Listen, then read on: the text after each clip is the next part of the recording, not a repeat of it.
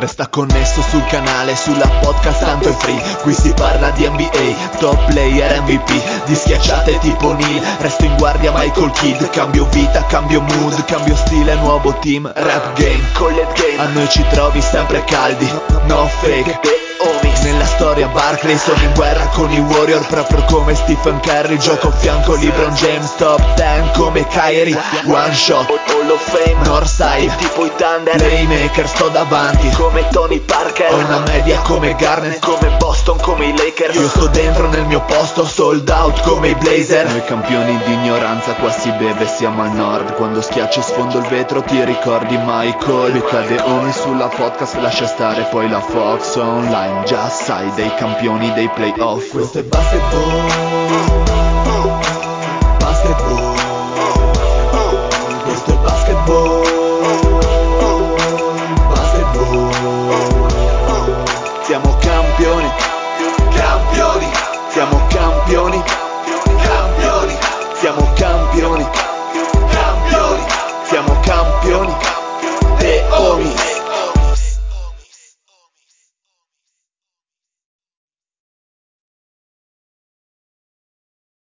Benvenuti a questa nuovissima puntata di Deomi. Deomi! State ascoltando la voce del Dile. Finalmente la voce del Dile. La vera voce, finalmente.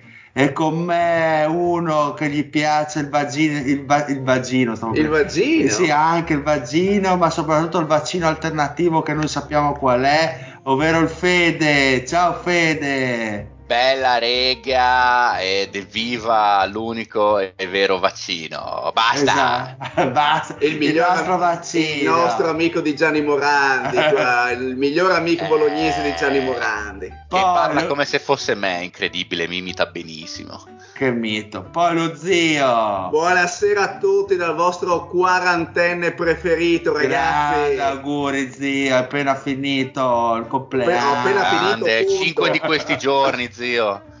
Forse anche meno, caro Fede. Poi Pat con me, grandissimo, una persona di grande spicco intellettuale. Vi racconto Ah, sì. questa. Oggi ero in giro, no? vado al Città Fiera, che per chi non è, conosce è un centro commerciale qua, e ad un certo punto insomma vado Eh. al negozio così e sai come capita a me sempre, mi è strano, inizio a pensare ai cazzi miei, sai che mi, mi, mi imbambolo e sto lì Sì, con come un cretino a guardare il muro e penso ai cazzi miei, no? E niente, ero lì che pensavo tipo nella mia testa, cose così, e poi mi giro sulla destra, guardo a destra e faccio, vedo una persona e faccio, ma che cazzo è quella cinesaglia? E poi mi ripiglio e faccio, ma quella lì è mia moglie.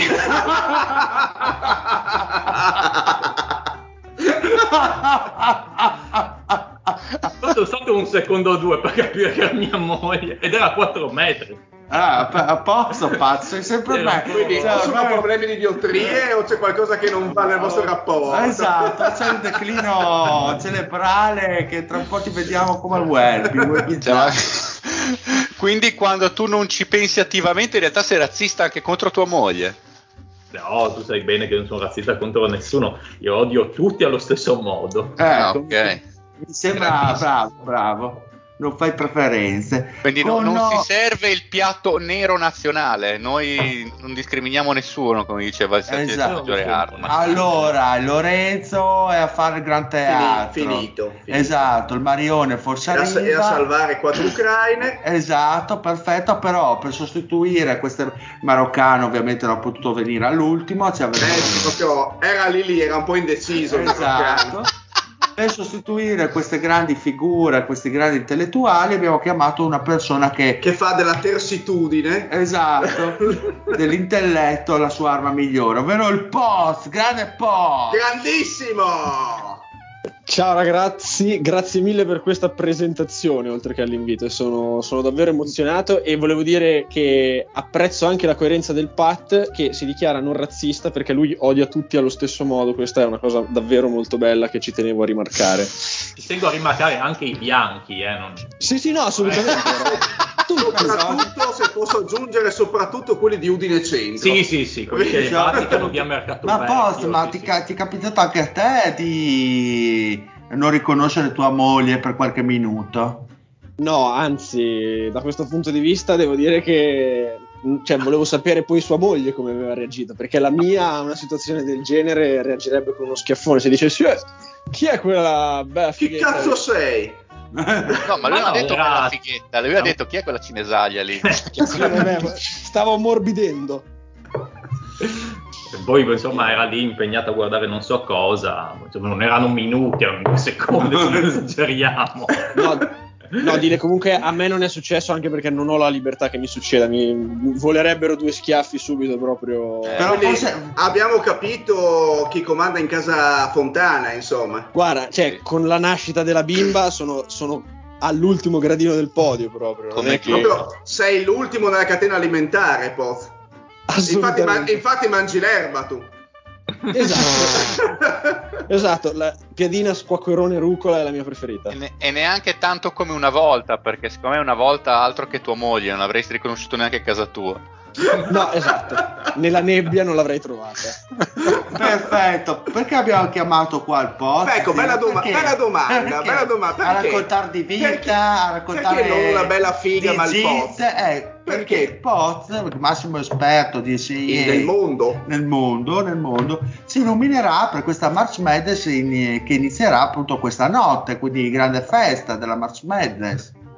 Beh, allora, L'82esima March Madness. Ma prima della March Madness partiamo col Gettuno. Oh, No, sì, Assurdo, sì. bastardo. Io credo di essermela schivata questa volta. Questa volta no. Tra l'altro guida ancora il Fede, però solo con un Ah. punto di vantaggio sul senior e sul Eh, ho dead. sbagliato le ultime due. Ma il tuo caro amico invece, zio, quanti Sei pu- sempre a zero. Eh, orgoglioso. Eh, ma Vai, il Cipriele a meno uno ancora. Eh, sì, esatto. Ah, non ha recuperato. Bene, bene. Anche perché lo, lo scorso l'hanno nominato tipo in tre, quindi... Ok, vai, vai, vai, sono carico, sono carico, vai, allora vai. faccio in- in- è una, una domanda in due parti e potete rispondermi a fine puntata. Allora, la prima parte è un vero e falso che dà se, se indovinate un punto, se sbagliate un meno uno, quindi il No, sarà già. E- ed è questa. È vero che a dicembre 2017 c'è stato il primo Get to Know. E poi potete rispondermi a fine puntata. Gli altri ovviamente devono rispondermi prima, che non facciano i furbi, chi ascolta. Secondo me è falso. Ok, il dire dice già falso. La seconda parte 2017. è Quello- questa. Mm. Qual è stata la prima risposta? Cioè, la risposta del primo Get to Know, qual era la risposta del primo Get to Know? La domanda era, più o meno, adesso non, non ricordo le parole esatte, ma la cosa che più mi fa innervosire. Eh, quindi noi dobbiamo capire. Sì. Ma questo è un abilissimo metodo di riciclare le cose vecchie. Esatto, esatto. Se ve la ricordate prenderete due punti. Eh, Eh, tocca andarmela a riascoltare. Eh, se esistesse ancora. E non preoccuparti, grazie alle mie- ai miei potenti mezzi, alle mie conoscenze. Cos'è che era? le grassone nella loggia del Lionello, là, com'era? No, Oh. le, le- le ciccione che camminano coi leggings sotto la loggia del Esatto, esatto. Do un suggerimento. Intanto non è zio Greggio, come alcuni risposero quella volta. Ok. Elga Bimbo? È una cosa che si beve.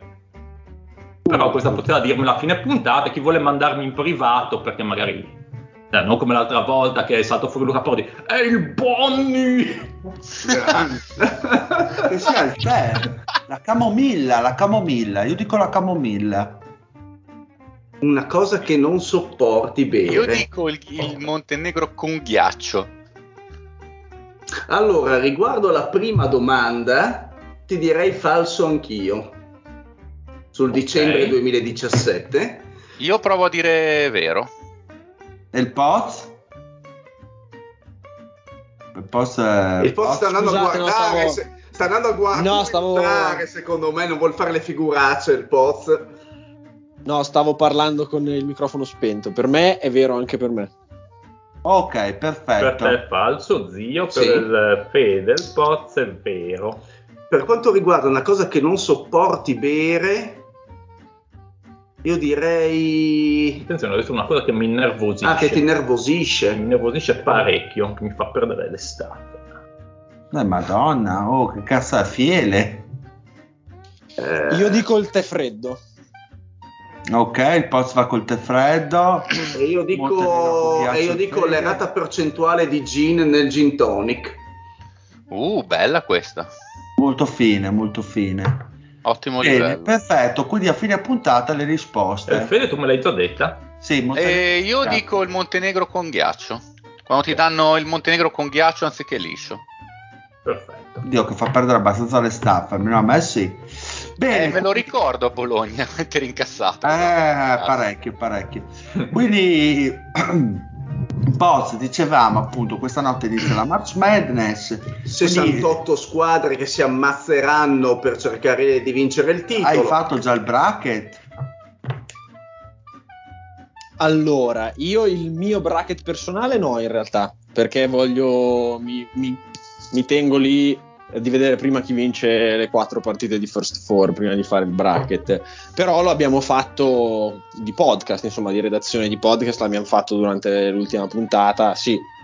E per cui, se volete sapere chi abbiamo messo vincitrice, Kansas, che Mm. però è tre quarti vera, un quarto È gag, provocazio- è provocazione. provocazione perché uno dei nostri tre, Pablito Mutarelli, che tra l'altro era venuto ospite anche da voi, è tifoso di Kansas, quindi diciamo che poi visto che l'abbiamo fatto in Ma maniera l'avete ultra- guffata. Che tra l'altro No, è la, fa- è la favorita della Midwest Region, insomma, Kansas, no? È una Sì, delle è- squadre. è una tra le squadre che può Ah, vincere, esatto. è una delle pretendenti al titolo davvero. eh, Diciamo che non è, non è la Cinderella, è una No, delle più, attrezzate per vincere Posso, questo. posso chiederti una cosa, Poz? Parlando Certo. in questi anni, proprio durante le presentazioni delle, delle- della March Madness, con- parlando con, con te o insomma con, con Mutarelli o con chi, non so, tu sicuramente seguirai anche di più i giornali e queste cose qui, le previsioni, ma mi è sembrato che mh, spesso, al contrario, anzi un po' più spesso che nell'NBA, la fa- quella che viene definita la favorita non vince, è vero, è solo una mia impressione.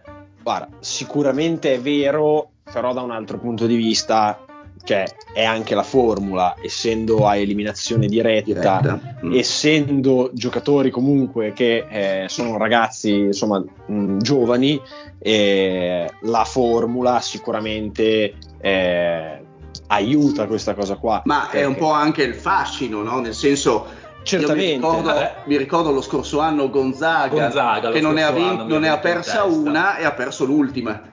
Sì, c'è da Eh, dire che l'anno scorso è una situazione che nel college basket eh, si, era- cioè, si vede ogni tanto, si propone una squadra che fa praticamente quasi l'anno o imbattuta o con una sconfitta che viene issata come squadra imbattibile, poi in realtà ce n'è un'altra che comunque nel suo ha fatto un percorso incredibile anche la Baylor dell'anno scorso. Per cui insomma diciamo che non era così, cioè la favorita era Gonzaga, però che Baylor fosse del livello di Gonzaga eh, ce lo si aspettava, sarebbe stata magari una super sorpresa fosse uscita con UCLA in semifinale, per cui è vero ma nel senso che comunque la favorita unica e secca spesso e volentieri perde, questo è vero ed è anche per la formula, è una cosa matematica, eh, è comunque una su 68 ma di solito c'è da dire che soprattutto gli analisti americani, insomma gli insider, eh, riescono a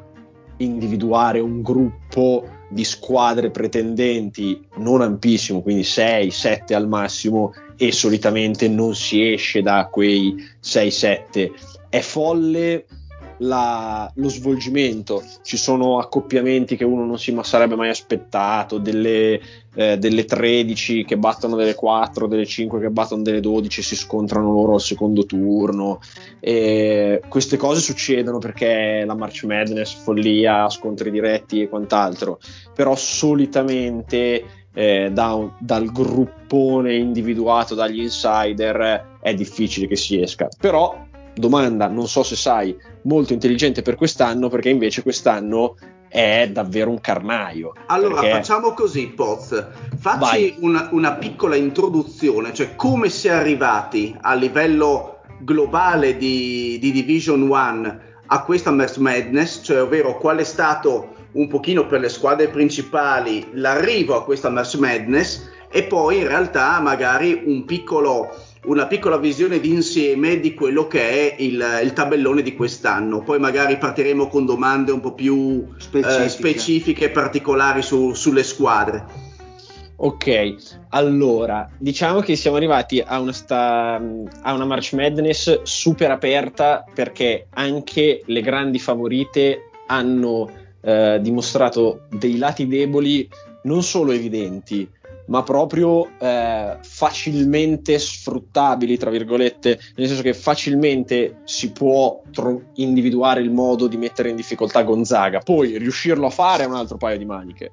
Però la formula per mettere in difficoltà Gonzaga, Texas Tech, Auburn, Tennessee, Arizona, Baylor, Kentucky, Kansas, Duke forse anche, dai voglio buttarci anche Duke in questo gruppone, comunque sono tutte quelle squadre che individuate come favorite ma hanno dei limiti evidenti e se personalmente, nel senso proprio a livello di opinione personale, e voglio provare a restringere questo gruppo a 4 per provare mm. a dare quelle che sono le mie 4 favorite. Com- comunque rischio di, insomma, rischio di dire delle gran cagate. Per me Gonzaga, Arizona, Kansas e eh, Tennessee. Io... Praticamente tutte le prime di ciascuna region a parte l'East. A parte hai, tolto, hai, tolto, hai tolto Kentucky ho tolto Kentucky e ho messo Tennessee che tra l'altro oltre a averli battuti eh, sia nella semifinale del torneo che in, eh, in, stagione regolare, in stagione regolare Tennessee è una squadra che tra transfer e giocatori che sono rimasti lì tanti anni soprattutto Fulkerson e Vescovi ha proprio eh, una squadra profonda, esperta con le guardie che sanno far canestro un lungo che riesce a, sia a portare fuori le grandi presenze sotto canestro, magari che può avere una Gonzaga, un Duke, ma la stessa Memphis, sia eh, a giocare spalle a canestro qualora venga, insomma, si confronti con degli avversari fisicamente meno, meno imponenti. Ok, e... come, come, dicevi tu prima, si arriva un po' alla Merce Madness con le squadre, diciamo, di testa che hanno perso alcune, alcune partite importanti di, di, di, fine, di finale di, conference o comunque di finale uh, sì, della propria conference, giusto?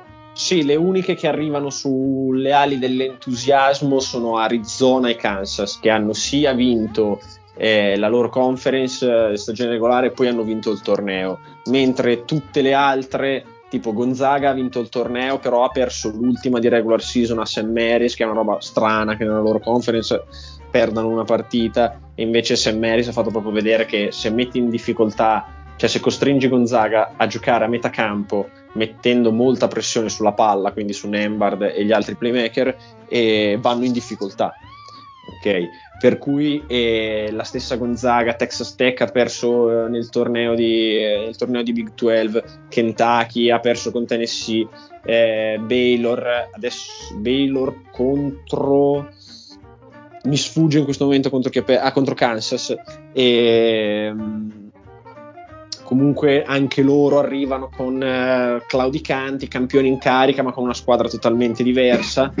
E insomma tutti, come hai detto tu, arrivano con un po' claudicanti, invece Arizona e, Arizona e Kansas sono quelle che arrivano più sulle aree dell'entusiasmo. Però, come l'anno scorso per Illinois, e succede davvero spesso, arrivare sulle aree dell'entusiasmo a volte può ritorcersi contro, nel senso mm. che arrivi con la pancia tra virgolette piena, nel senso che il tuo nella stagione l'hai fatto, okay. che potre- potrebbe essere un rischio molto più per Arizona che per Kansas, perché comunque Kansas è una squadra costruita che da inizio anno punta a vincere, mentre Arizona era, eh, era una squadra, insomma, allenatore al primo anno, l'anno scorso avevano fatto schifo, e, per cui insomma non si pensava assolutamente che fossero così forti e hanno fatto un super percorso e loro potrebbero soffrire un po' di, di pancia piena. Quindi in realtà poi Kansas noi l'abbiamo messa vincitrice e adesso ragionandoci è quella che ha più armi, è più completa, ha più soluzioni, può giocare piccola, può giocare con due lunghi ehm, e ha Agbaji che è un giocatore incredibilmente forte e oltre ad essere forte eh, nonostante sia anche un prospetto NBA, però è vecchio perché è al quinto anno eh, e quindi è anche molto esperto, anche quando ha delle partite no, riesce comunque a trovare il modo di incidere quando poi la partita conta. Cioè, ehm, per cui insomma, Kansas eh, più ne parlo, più, più ti razio- piace. Più, più, razionalmente esatto, mi viene da dire che Kansas è, è, insomma, è la scelta tra virgolette sicura per questo bracket. Poi è March Madness e quindi non andrà così, però è l'unica scelta secondo me che uno può fare dicendo eh, deve succedere qualcosa che non abbiamo ancora visto. Ah, perché... E comunque ricordati che siamo sui The Homies, quindi puoi sparlare quanto vuoi, ricorda. Esatto. parliamo di, di, bracket, ti chiedo così per curiosità mia, senza dover magari andare a controllare, tu a memoria sicuramente saprai. Negli ultimi dieci anni, quali sono i programmi Soci. più vincenti, quelli che hanno vinto di più a livello NCAA? Allora, dieci anni quindi, eh, eh, allora, io ce ne metto, ci metto ancora il 2011 perché il 2022 non è finito. Quindi, dal 2011 che hanno vinto due volte ci sono Yukon, Villanova, eh, forse North Carolina ne ha 22. E poi dopo, insomma, una serie di vittorie. Posso, posso chiederti una cosa? Vai, certo. così da ignorante. Visto che tu hai nominato appunto delle squadre che non spesso vengono citate tra le pretendenti, nel senso magari vincono con Villanova, mm. non sono tanto parlate. Come mai eh, i prospetti eh, tendono sempre ad andare verso le grandi Kentucky, Kansas, eccetera, eccetera, trascurando un po' questi college che, che hanno una tradizione vincente, ma magari non lo so, non sono tanto eh, tanto Trendy. sexy per in uh, prospettive NBA. Aspetta che provo a risponderti, poi dimmi post se magari è corretto. Vai, vai. Perché forse sono dei bei programmi, ma forse sono programmi poco storici secondo me, nel senso Villanova eh, o come può essere anche una Baylor adesso, forse sono programmi eh, nati di recente, cioè senza un grandissimo storico oppure ci sono secondo me programmi magari interessanti tipo Loyola, faccio un esempio mm-hmm. che anche quest'anno comunque, che però sono abbastanza settoriali secondo me, nel senso che Loyola ad esempio è una squadra tanto difensiva ma che non eccelle in nessun elemento praticamente. Poi non so se questa la risposta può essere rispo- una delle risposte corrette. Sì, sicuramente. E allora il discorso è da questo punto di vista è un discorso legato a un, una roba che è successa di riallineamento di conference e quant'altro, per la quale Yukon nel 2014 non era più in Big East, si è fatta sette anni in una conference un po' di merda perché la Big East non aveva più il football. Insomma, comunque Yukon è una situazione particolare e comunque eh, Book Knight è uscito da Yukon. E adesso quest'anno non so se andrà al draft Andre Jackson, ma c'è altro super pros- altri due super prospetti in, eh, a roster, quindi Yukon sta piano piano tornando perché comunque poi Rudy Gay, Ben Gordon, Emeka Okafor a livello collegiale comunque produrre così tanti giocatori di medio livello è, com- è comunque già un buon risultato, cioè Kevin Durant esce un Kevin Durant, eh, Derrick Rose esce un Derrick Rose, eh, un Kyrie Irving, quindi non è che non è da quel tipo di prospetti che si valuta un, un programma. Infatti, Villanova su questo ti dico è vero fino a un certo punto. Comunque mm. di, di, Vincenzo, Michael Bridges, eh, lo stesso Pascal, eh, un po' di giocatori da Villanova stanno iniziando ad uscire. Però è vero, cioè, sicuramente i, i programmi di conference eh, come la ACC, quindi quella dove c'è Duke, North Carolina, eh, o da Kentucky o eh, a una UCLA, Arizona, eh, in questo momento sono più tentati di andarci eh, banalmente perché sono, c'è più esposizione mediatica. La, mm, Big, okay. la, la, Big, East di Villanova e Yukon in questo momento sta piano piano riprendendo, eh, riprendendo piede, riprendendo quota come conference, però è una conference che dieci anni fa è stata smembrata. E... Anche perché ci avevi accennato l'ultima volta che c'erano stati degli spostamenti di squadre da una conference all'altra, no? Avevano, e ce ne saranno ancora, perché ah, appunto okay. Ocla- Oklahoma e Texas si sposteranno nella SEC, che è la, la conference di Kentucky, di Auburn, di Tennessee, di Arkansas, eh, di Alabama ma questo viene eh, fatto mh, per, per, per, i soldi del football. Ah, ok. Per i soldi del football, okay. perché Texas okay. e Oklahoma sono super storiche nel football e la SEC nel football è tipo una conference che è tipo un livello sopra tutte le altre. Eh, Quindi in qualche modo per, to- per, aumentare l'esposizione delle squadre di basket rispetto a quelle di football in, que- in questo modo? No, no, no, no. no. Ah, proprio per equilibrare le forze? No, per andare in una conference dove, cioè praticamente per creare una super conference. Ah, piano okay, piano, perfetto, piano succederà perfetto. anche nel basket, ma appena Texas e Oklahoma vanno in, uh, in SEC, la SEC diventa una super conference del football perché ha le più forti, le più storiche eh, e quant'altro. Per cui no, ci sono altri allineamenti in vista, riallineamenti in vista, però appunto eh, questo era è quello che è successo un po' a Villanova e Yukon. Però sì, alcuni prospetti appunto tendono a preferire altre, altre università per l'esposizione mediatica che ne deriva con i contratti, soprattutto appunto è ESPN che la fa da padrone. ESPN ha la Big 12, la SEC e l'ACC e quindi bene o male eh, i prospetti, quelli soprattutto da one and done, che quindi hanno il massimo interesse nel massimizzare l'esposizione immediata, e tendono a, a scegliere questo tipo di università. Ok, e ora vado con qualche squadra in particolare, vediamo che cosa, che cosa ne pensi. Prima avevi, avevi, accennato a Texas Tech come una squadra discretamente forte e ben attrezzata, ma se ti nominassi invece Texas AM? Nel eh, senso, te- è una Texas squadra... AM l'hanno lasciata fuori quegli infami maledetti. Ah, è uscito, cioè l'hanno tenuta fuori nonostante sì, è, uno de- è, uno degli scandali sì, che hanno lasciato Texas A&M nonostante abbia fatto la finale di eh, SEC appunto, sì, sì, per quello ti ho chiesto. No, se, se, vuoi, lasci- cioè, se vuoi posso, questo qua lancia lo spazio polemico cioè, voglio dire, che... voglio dire, ha vinto la finale, giusto? Fin no, l'ha persa, la finale l'ha persa ah, l'ha persa? ok sì, la finale ha perso con Tennessee. Perché se avesse vinto la finale era automaticamente dentro però nonostante, vince... nonostante la finale non l'hanno, sì, non la... l'hanno inserita sì, nonostante la finale è arrivata battendo tre squadre di ranking, eh, prima, cioè nel senso, no, no, è uno scandalo che Texas Ma allora, ci sia. Come, allora come mai non è, cioè nel senso, è, è, un bug del sistema, quindi questo... Sì, è un bug del sistema perché se no dovevano lasciare fuori un'altra di ACC e della ACC ne, ne andavano davvero troppo poche. Adesso non mi ricordo, adesso okay. non, ho fatti, non ho visto se sono tre o quattro della ACC, ma Notre Dame non ci stava a, a dir niente, cioè Notre Dame non dovrebbe essere in questo torneo ed è nel torneo unicamente perché sennò c'erano poche squadre di ACC, eh, secondo me. Una domanda era proprio su Notre Dame, cioè nel senso...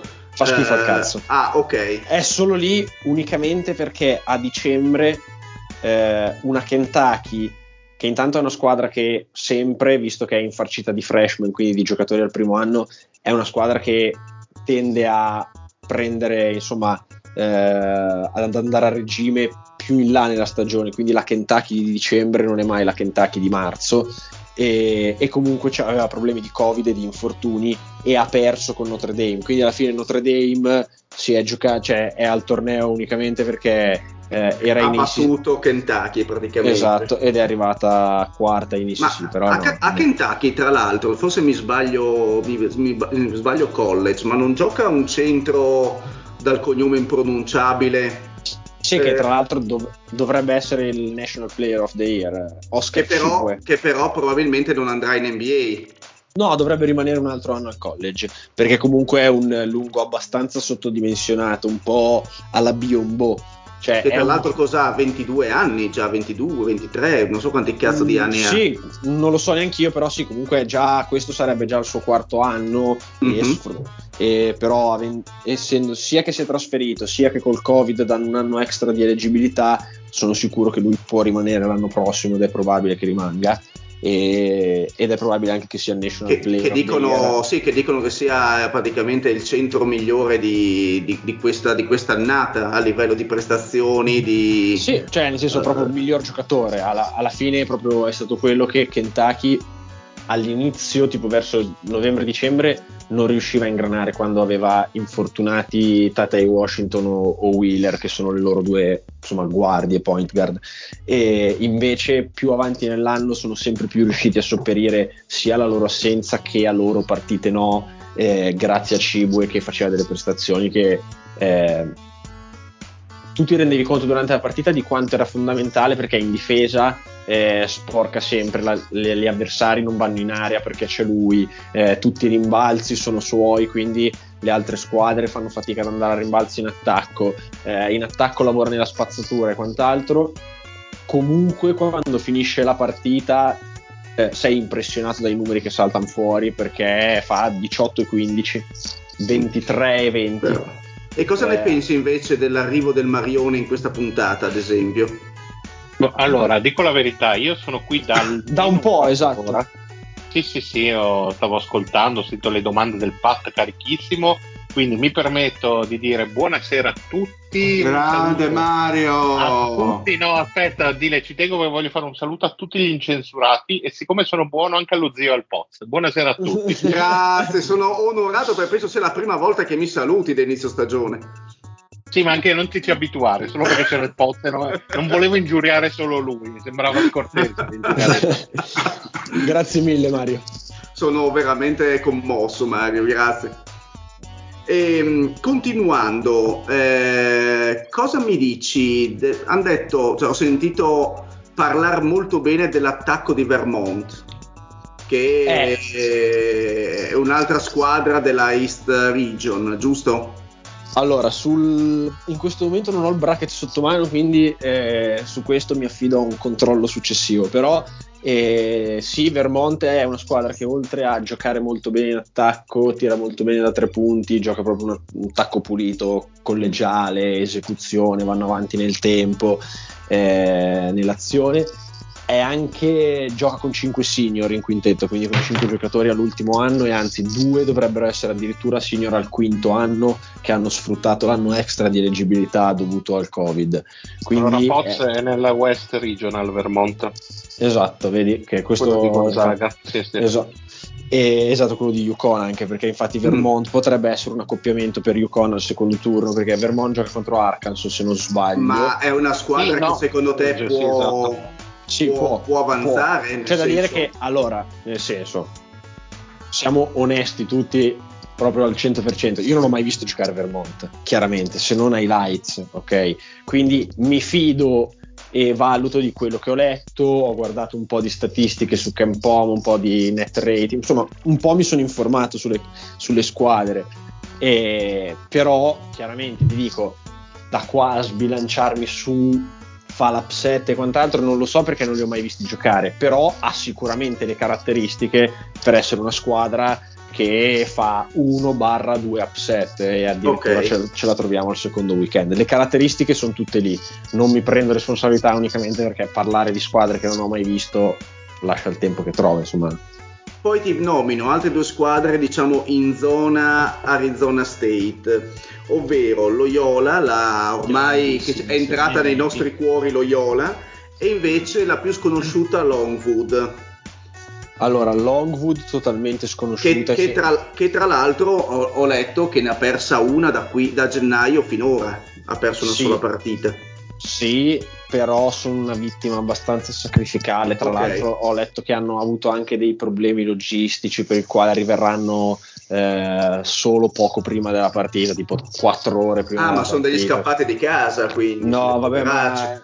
Sì, sì, assolutamente. Con Longwood, eh, questa, Longwood eh, mentre invece l'altra squadra che mi avevi chiesto... Loyola, la, allora, la, ormai, la ormai amata Loyola. Allora, Loyola ha perso eh, cra- eh, sia il eh, Kutvig, il, insomma, il ciccione centro che avevano, fortissimo il, lo- il loro totem, sia l'allenatore eh, Moser che è andato, a, è andato a Oklahoma, che è, è l'altra grande snobbata mm-hmm. insieme a Texas AM di questo, eh, di questo bracket. Dopo magari e... se vuoi dire un due parole anche su Oklahoma, che è sembrata una squadra abbastanza uh, così inf- bella da guardare quest'anno. Sì, ehm, Loyola hanno assolutamente, eh, insomma, un allenatore in stra, strarampa di lancio perché non so se ricordate Denzel Valentine, non so se gioca ancora Certo, in NBA. certo. E sì. suo, fra- suo fratello, eh, che è del 92, è il capo allenatore di Loyola. Questa- Ah, era, pazzo. assiste- Ah. era assistente e l'hanno promosso, non ha neanche 30 anni, allenatore più giovane della Division 1 e alla fine con una squadra non totalmente ricostruita, ma che comunque aveva perso capo allenatore e miglior giocatore, si ripresenta alla March Madness e si ripresenta alla March Madness eh, con un seed che poteva fare immaginare molto molto caos. In, in realtà eh, è vero che gli hanno dato la 10, quindi il primo turno dovrebbe essere più o meno semplice, ma in realtà c'è un, un accoppiamento e un seeding criminale e eh, giocano subito con Ohio State, che, al- che non merita assolutamente il, il seed numero 7, ne merita più alto, un 4, un 5. E, mm, per cui insomma la squadra c'è, l'allenatore è to- super in, lam- in rampa di lancio e non è detto che l'anno prossimo sia ancora l'allenatore di Loyola e non se lo venga a rubare, su- e non se lo venga a rubare subito qualcuno. Mm. Sì, perché si stanno aprendo un po' di, par- un po' di panchine interessanti. E Tra l'altro abbastanza- dopo, se vorrai, eh, Certo. si parla di panchine, si parla anche dell'ultima March Madness di, di Coach K. eh, Ok. Chi magari tu da, da maggior conoscitore, chi, chi ti vedi se non l'hanno già deciso, chi, Sì, sì, no, chi già prende- deciso.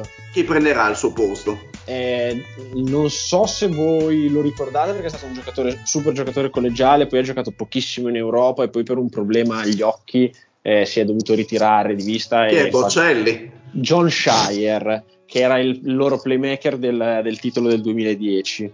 E, e lui è assistente ormai da 7-8 anni a Duke. Quindi è giovane stato- anche lui, tra l'altro. Sì, sì, sì, è giovane, relativo avrà tipo 33-34 anni. Mhm. E mm, lui è già stato designato, cioè quest'anno era primo assistente, in realtà anche già l'anno scorso, eh, e si sa già che sarà lui il, il successore di L'erede. K. Esatto. Ok. E mm, poi, poi, poi, poi, eh, Iowa. Eh, eh, Iowa dipende, dipende perché allora, ehm, insomma, quando arriva la March Madness ci sono un po' di regole che sembrano regole auree, ferree, stabilite, quant'altro, ovviamente fino a che non vengono infrante. Mm. E uno di questi dogmi quest- che c'è in questo momento in NCAA è che le squadre di McCaffrey, ossia l'allenatore di Iowa, si sciolgono a marzo. Ok? Per E- tradizione. per tradizione, soprattutto nel torneo NCAA. Già in realtà hanno vinto il torneo di Big Ten. Esatto, Ok. per, quello, per quello nomi- per quello te l'ho nominato. In più hanno quello che secondo me è il giocatore eh, più eh, candidabile ad avere un, eh, un mese alla Kemba Walker e mettersi la squadra sulle spalle, che è Keegan Murray. Eh, mettersi la squadra sulle spalle e portarla davvero in alto. Ha anche in Bohannon, che è un eh, eh, super senior, quindi penso anche lui al quinto anno. ehm, che è un tiratore micidiale che durante il torneo di Big Ten ha, avuto, ha fatto prestazioni incredibili, soprattutto al tiro da tre punti, e hanno loro le caratteristiche per fare una bella corsa, sempre che eh, alla fine non sia vero che McCaffrey non sa allenare a marzo, soffre lui più la pressione che i giocatori e si scioglieranno come tutti gli anni. Però boh, sembrerebbe proprio essere l'anno e la squadra eh, per interrompere questa, questa maledizione. Magari di Keegan Murray parleremo dopo quando magari faremo un piccolo escurso sui prospetti. Ti, ti chiederei di altre due squadre per poi magari, non so, lasciarti libero di, di- di- di straparlare, ovvero Auburn e Purdue. Eh, eh. Allora, Perché sappia più che altro per collegarmi sempre come abbiamo fatto con Iowa nominando Keegan Murray, ovviamente parlando di Auburn non si può non parlare di Jabari Smith, che tra l'altro mi è sembrato, mi è sembrato di intuire che si tratti di uno dei tuoi giocatori preferiti del futuro draft, mi sembra di capire. Ah sì, per me, cioè nel senso, personalmente, però non faccio né lo scout né il GM, io non avrei dubbi sul fatto che è la prima scelta. Per quanto ci possono essere dubbi, è sicuramente quello che eh, ha il ceiling più alto di tutto il draft. E mentre Jaden Ivy, io devo dire la verità, non capisco come non si parli di possibile numero uno anche per lui. Cioè, qualora arrivasse una squadra che dal punto di vista ali lunghi e a posto e ha bisogno di una guardia che eh, può gio- tu perché eh, in realtà io non sono d'accordo cioè nel senso per me dipende molto da, da chi andrà alla prima scelta e quali saranno i possibili fit perché secondo me intanto già Banchero Ivy cioè, credo, sicur- credo abbastanza sicuramente che andrà prima di Banchero ma e ho sentito, me... ho sentito proprio su Ivy paragoni che non so quanto possono essere realistici, sicuramente tu magari hai un'idea migliore, nel senso ho sentito snocciolare nomi eh, tipo Donovan. Mitchell. Eh, devo dire la verità, Donovan Mitchell a Louisville, senza, mm. aver, senza avere il successo che aveva avuto, perché poi in realtà era andato alle Final Four con Marquette, aveva avuto la stessa stagione di Dwayne Wade a, ehm, a Marquette appunto. Mm. Eh, non saprei, perché poi alla fine sono anche paragoni. Cioè, mh, a me non dispiace in realtà questo paragone. Cioè, come tipo di giocatore alla Dwayne Wade, alla Donovan Mitchell potrebbe essere effettivamente. Non, eh, è chiaramente il best case eh, scenario per, per, lui. Non è eh, che. Però tu lo vedi già pronto come giocatore, questo Ivy. Sì, sì, sì, sì, ma lui, guarda, ti dico e se il Follis ascolterà questa puntata gli piacerà il paragone che sto facendo perché Ivy è diventato quasi un problema per Purdue quest'anno come diventò Jordan Nuora due anni fa per Louisville perché? perché praticamente è tornato al college unicamente per far vedere agli scout NBA che è migliorato sulle cose in cui gli avevano detto di migliorare ok? E, e, spesso è estraneo dal contesto squadra. Ma quindi è tipo fa un one, one, man show praticamente. No, le... no, non, non, sempre, non sempre, però lo vedi proprio, cioè eh, banalmente tipo alcuni movimenti, cioè che tipo un mese e mezzo prima non faceva e poi fa lo stesso movimento sette volte a partita per eh, tre partite consecutive. Banalmente proprio, cioè... Eh, si mette in mostra, però non è one man show, perché comunque la squadra è profonda, comunque ha un paio di lunghi che vanno serviti e sono fortissimi, eh, che sono Williams e Zacchini, che tra l'altro è 2,25, qualcosa davvero di impressionante. Sì, è un canadese impressionante e si riesce a muovere. Eh, cioè, ah, cioè, davvero... È impressionante perché è canadese, soprattutto, secondo me. Quello, quello può anche essere. E Comunque sì, Ivy c'è. Eh, detto questo, è un giocatore che, insomma, quest'anno penso che abbia condannato Purdue a uh, fare un percorso un po' peggiore di quello che avrebbe potuto fare perché eh, ha pensato, tra virgolette, di mettersi in mostra. C'è da dire che non c'è niente che può metterti in mostra come fare una super cavalcata alla March Madness, quindi credo che adesso i suoi interessi e quelli di Purdue tornino a coincidere e la squadra per fare una bella cavalcata c'è. Quindi eh, un po' si sono persi per strada, hanno questo seed numero 3 che un po' stride, nel senso che probabilmente meritavano una numero 2, ma eh, hanno soprattutto un rientro tra virgolette nei ranghi del loro, gioca- del loro miglior giocatore Ivy. Mentre Javari Smith sì appunto è il, è il mio giocatore preferito di questo draft, è quello che prenderei sicuramente alla 1, bla bla bla bla bla bla, però gioca con due nani maledetti che eh, sotto tortura non passano la palla e adesso mi sfugge il nome di uno, una che è Ivy Johnson e l'altra in questo momento mi sfugge comunque le due guardie, due primary ball handler di Auburn, sono due nani che quando la partita conta e non passano non gliela passano. No ma non a lui a nessuno non passano ah, la palla. Okay. il primo dei due che prende o l'apertura o la rimessa non passa la palla ok? E ne hanno vinte tantissime eh, perché hanno perso solo quattro partite in stagione. E, e, anzi no 5 perché è vero hanno perso anche al, al torneo. E, per cui hanno un futuro ne, a Washington sti qua ne hanno vinte ne hanno vinte tantissime, però eh, secondo me hanno proprio le caratteristiche di una squadra che insomma la partita in cui nessuno di quei due nani fa canestro, eh, Jabari Smith non è nel contesto per prendersi la squadra sulle spalle e andare avanti. Sembra un po' eh, l'Evan Mobley a USC dell'anno scorso, nel senso che per struttura di squadra e per caratteristiche del giocatore che vuole sempre fare la cosa giusta, vuole sempre fare la scelta giusta, non vuole insomma mettersi in mostra e fare lui la giocata. Eh, può soffrire questa cosa, nel senso che se la palla non gliela danno, lui non è quello che dopo tre possessi che non ha ricevuto palla si prende il rimbalzo e fa costo costo forzando un tiro che avrebbe tutte le caratteristiche per poterlo fare capito?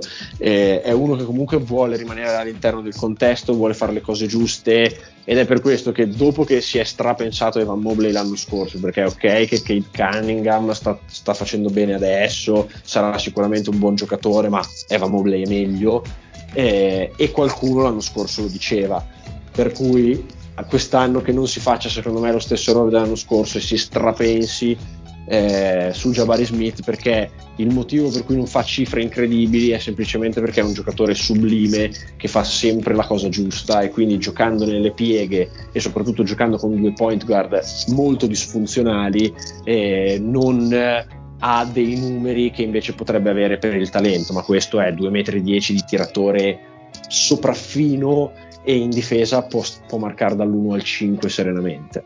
E se invece, come sempre, ci piace fare la classica e solita domanda sulle, eh, e qua ovviamente mettiamo alla prova le tue capacità cognitive e, e di lettura del futuro del eh, sulle possibili Cinderella del torneo. Sai che ogni volta te la facciamo questa domanda, ogni volta non ci azzecchiamo, quindi mi, no, piace, beh, conti- mi piace continuare la tradizione. Allora, una l'hai già detta Vermont, Ok. E Colgate non ha una brutta parte di tabellone, soprattutto perché se prende fiducia battendo Wisconsin nel primo turno potrebbe fare una piccola corsetta. Tra l'altro, Colgate e... anche lo scorso anno aveva fatto una discreta mass no, No? no stai facendo confusione tra marchi dentali perché l'anno scorso ha fatto bene Oral Roberts.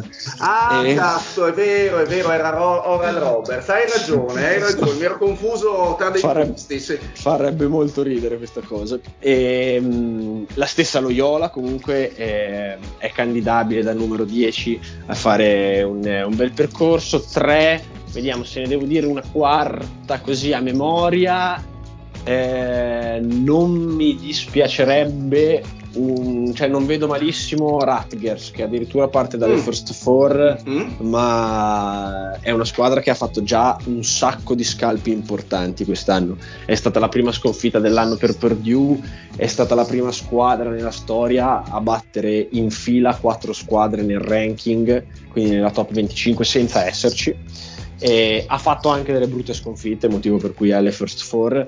Però Ma è una squadra, è una squadra mh, di, di, di, veterani, di, di senior? Sì, ha sia, ha, cioè un po', allora, ha in Ron Harper Jr., il figlio di Ron Harper, la sua stella e stella polare, guida e quant'altro. Ha una squadra esperta, ma eh, fatta di, di diversi anche transfer, quindi comunque hanno dovuto trovare una chimica e non hanno eh, però la, insomma, il talento da numero 11, hanno più talento.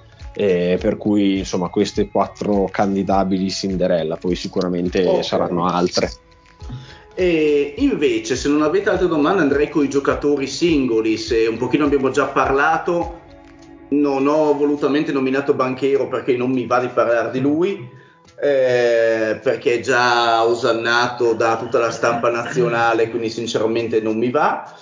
E, ehm, di, di Jabari Smith direi che abbiamo già tessuto le lodi e, e invece parliamo un pochino del giocatore che, che, che, che, contrasta, che cozza tra vari giudizi, ovvero c'è Tomgren di Gonzaga, c'è qualcuno che lo, eh, lo osanna, vede in lui un grandissimo giocatore ed altri invece che hanno qualche dubbio su di lui, forse proprio perché gioca Gonzaga.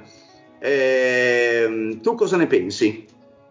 Penso che lo stesso discorso che si è fatto per eh, Javari Smith si può fare su Chet Holmgren, ma Javari Smith è più forte proprio a giocare a basket, è un tiratore migliore, può giocare più come esterno, però anche qua si sta strapensando su Chet Holmgren unicamente perché gioca in una squadra fortissima e lui tende a giocare nelle pieghe della partita. Però quello che si è detto di Jabari Smith si può dire pari pari per Chet Holmgren unicamente con il distinguo che eh, non, è più ce- non, è più centro esattamente, esattamente. Okay. è più monodimensionale forse es- non si può sviluppare come esterno Chet Holmgren secondo me mentre Jabari Smith sì volendo si può sviluppare come esterno però eh, per, la, cioè senso, per la direzione che sta prendendo l'NBA dove se hai un giocatore super versatile come Evan Mobley appunto di cui stiamo strabusando però eh, tendi anche ad accoppiarlo a un altro lungo e io Holmgren lo vedrei bene sia di fianco a un altro lungo che come unico lungo e, um, anche lui ripeto a mio avviso capisco le critiche perché è davvero debole fragile cioè sembra davvero un fuscello però ha una, comp- una competitività che cioè guardate Beh, an- anche Mobley sembrava guarda- un fuscello eh, a dire il sì, vero Esatto, guardate, guardate, una partita di Holmgren e, di, e, e, vedrete che ne uscirete impressionati dalla cattiveria agonistica che ha quel giocatore. È incredibile la cattiveria agonistica che ha Holmgren, anche perché appunto non lo diresti dall'aspetto fisico e a livello tecnico vedi che sa far tutto e ti chiedi ma come, come mai non lo fa di più? Non lo fa di più semplicemente perché non gli ha richiesto, nella squadra serve altro, è un rim protector sicuramente migliore di Jabari Smith, questo va detto, e probabilmente è un rim protector migliore anche di Evan Mobley. E per cui, insomma, eh, io in realtà su questo draft scarso sono, condivido il draft scarso, ma ecco, non quella mi, non sarebbe stata la mia domanda successiva, nel senso... Ma ho quattro Vai. giocatori che, su cui io invece sarei pronto a scommettere e questi sono i primi due e gli altri due su cui sarei pronto a scommettere sono Jaden Ivey, di cui avevo parlato prima, di mm. Purdue, e... Ehm, adesso cazzo mi sfugge, e Ben Maturin di Arizona che eh, è, un, eh, è, un, esterno canadese, ha delle origini particolari. Infatti, guarda, la mia domanda era, no, eh, a mo' di provocazione per vedere se, se lo, lo, centravi, era, è canadese, è un vincitore della Pac-12, è un grande attaccante del ferro ed è, ed è gioca in una delle squadre più solide del, del, dell'NCAA e quindi esatto. volevo, volevo, provocarti e vedere se, se mi dicevi ah, no, me, lui, a me lui piace tantissimo, sì, te l'avrei detto sicuro perché a me lui piace eh, tantissimo, è uno dei miei giocatori preferiti di questo draft, ha un paio di caratteristiche per il quale io ammetto di avere il, de- avere il debole, e ossia sia che era la stessa caratteristica che aveva Ayo Dosumu l'anno scorso, era aspetta la partita, quindi lui non è uno che forza e quant'altro, penso senza neanche guardare che abbia più punti segnati nei secondi tempi che nei primi e, e, fa sembrare le cose difficili semplici. Cioè tu vedi giocare Maturin e non ne esci impressionato perché fa tante cose che insomma sembrano tranquille, facili, normali, invece poi ci pensi e dici cazzo ma non la fa nessun altro quella roba lì, banalmente tipo taglio dietro schiena della difesa alla velocità della luce, riceve da fermo sotto canestro, lui ha una guardia di 1,98, 1,96 e schiacciata a due mani da sotto canestro così, da fermo, boh, va su. Una cosa che, cioè, lì per lì non, non, ti impressiona perché è una schiacciata, sì, e quant'altro, e poi dici, cazzo, ma non le fa nessuno queste cose qua, cioè nessuno ha quell'esplosività, quella capacità, quella capacità, di leggere esattamente, e quella capacità di leggere che schiacciare lì è la scelta migliore come tiro. Non è che lo fa per uh, gasarsi, sbattere col tabellone. No, no, lui schiaccia una schiacciata semplicissima, semplicemente perché è il tiro a più alta percentuale e è proprio un bel tiratore ed è anche giovane relativamente, perché comunque è al secondo anno, quindi comunque non è un, un giocatore esperto, ha anche molto, molto ceiling. Quindi io su questi quattro giocatori sarei pronto a scommettere, nel senso che secondo me sono in realtà quattro buoni giocatori. Il problema è che eh, è possibile che siano 4 degli unici 5, 6 barra 7. Infatti il livello com'è? Nel senso, eh, le domande sono due. Uno com'è il livello generale? Nel senso, abbiamo, Scarso. visto, abbiamo visto negli ultimi anni, a parte forse il draft dello scorso anno, che ci sono tanti giocatori buoni e che emergono dopo qualche anno, cioè dopo che si fanno, dopo che si formano magari giocatori che al draft sono stati leggermente snobbati e che poi invece magari si creano con le partite. Allora, questo può succedere se avranno pazienza anche con le scelte alte di questo draft, nel senso che eh, i due compagni di Duke, il nostro Paolo Banchero e AJ Griffin, che sono dati alti, e, um, lo stesso Keegan Murray, lo stesso Johnny Davis, potrebbero aver bisogno di tempo per arrivare al loro, alla loro massima espressione e la loro massima espressione può comunque essere, io credo, massimo massimo quella di un super role player di lusso, ok? Che proprio nell'annata buona eh, ti fa 18 di media, 20 di media, un Danilo, una carriera alla Danilo Gallinari, ne, senza infame, senza lode, eh, cioè nel senso comunque avercene di carriere alla Gallinari. E, però bisogna vedere quanto una squadra che sceglie Banchero, magari alla 2 o alla 3, è contenta di trovarsi tra 3-4 anni un Julius Randle come giocatore, che vedo come, insomma, come paragone il, per quanto non sia mancino, secondo me in NBA ne viene fuori quel giocatore lì, un Julius Randle. E chi lo sa se la squadra che prende Banchero ha la pazienza di aspettare. Lo stesso AJ Griffin, AJ Griffin, se tutto va proprio di lusso, lusso, lusso, lusso, lusso, diventa Michael Bridges.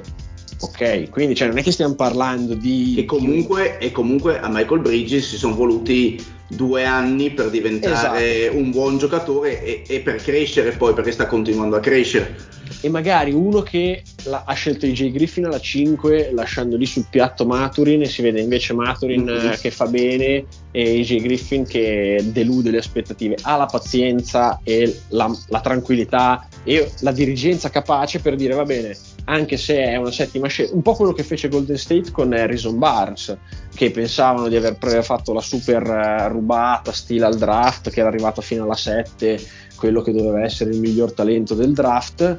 E, e, invece poi quando si sono resi conto che più che un role player non poteva essere comunque hanno avuto l'intelligenza di utilizzarlo per quello che era eh, però so, secondo me non sono tante le franchigie che sono così illuminate per cui è per quello che questo draft vedrà una moria quindi secondo e, me è, è, da prendere cercare di avere la fortuna di pescare il giocatore futuribile giusto nel roster giusto un pochino eh, diciamo esatto. che ok e esatto. in, un, in un basket sempre più positionless perché comunque vediamo che i, i, ruoli sono sempre più intercambiabili, cioè più un giocatore intercambiabile meglio è di solito.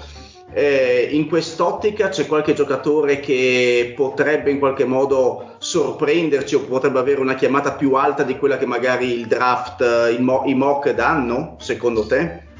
Eh, qualcuno secondo me potrebbe innamorarsi di Kendall Brown eh, di Baylor per questa cosa qua che è un freshman molto atletico che ha comunque dimostrato dei flash in attacco e sembra davvero super super versatile. Un, uh, insomma se, per fare un paragone come tipo di giocatore e anche in questo caso best case scenario Aaron Gordon come, okay. come, tipo. Per cui sì, insomma, ci sono, ci sono, dei giocatori che potrebbero, anche Maturin nei mock, non, non so se è dato abbastanza. Uh, Tankaton lo dà alla undicesima pick.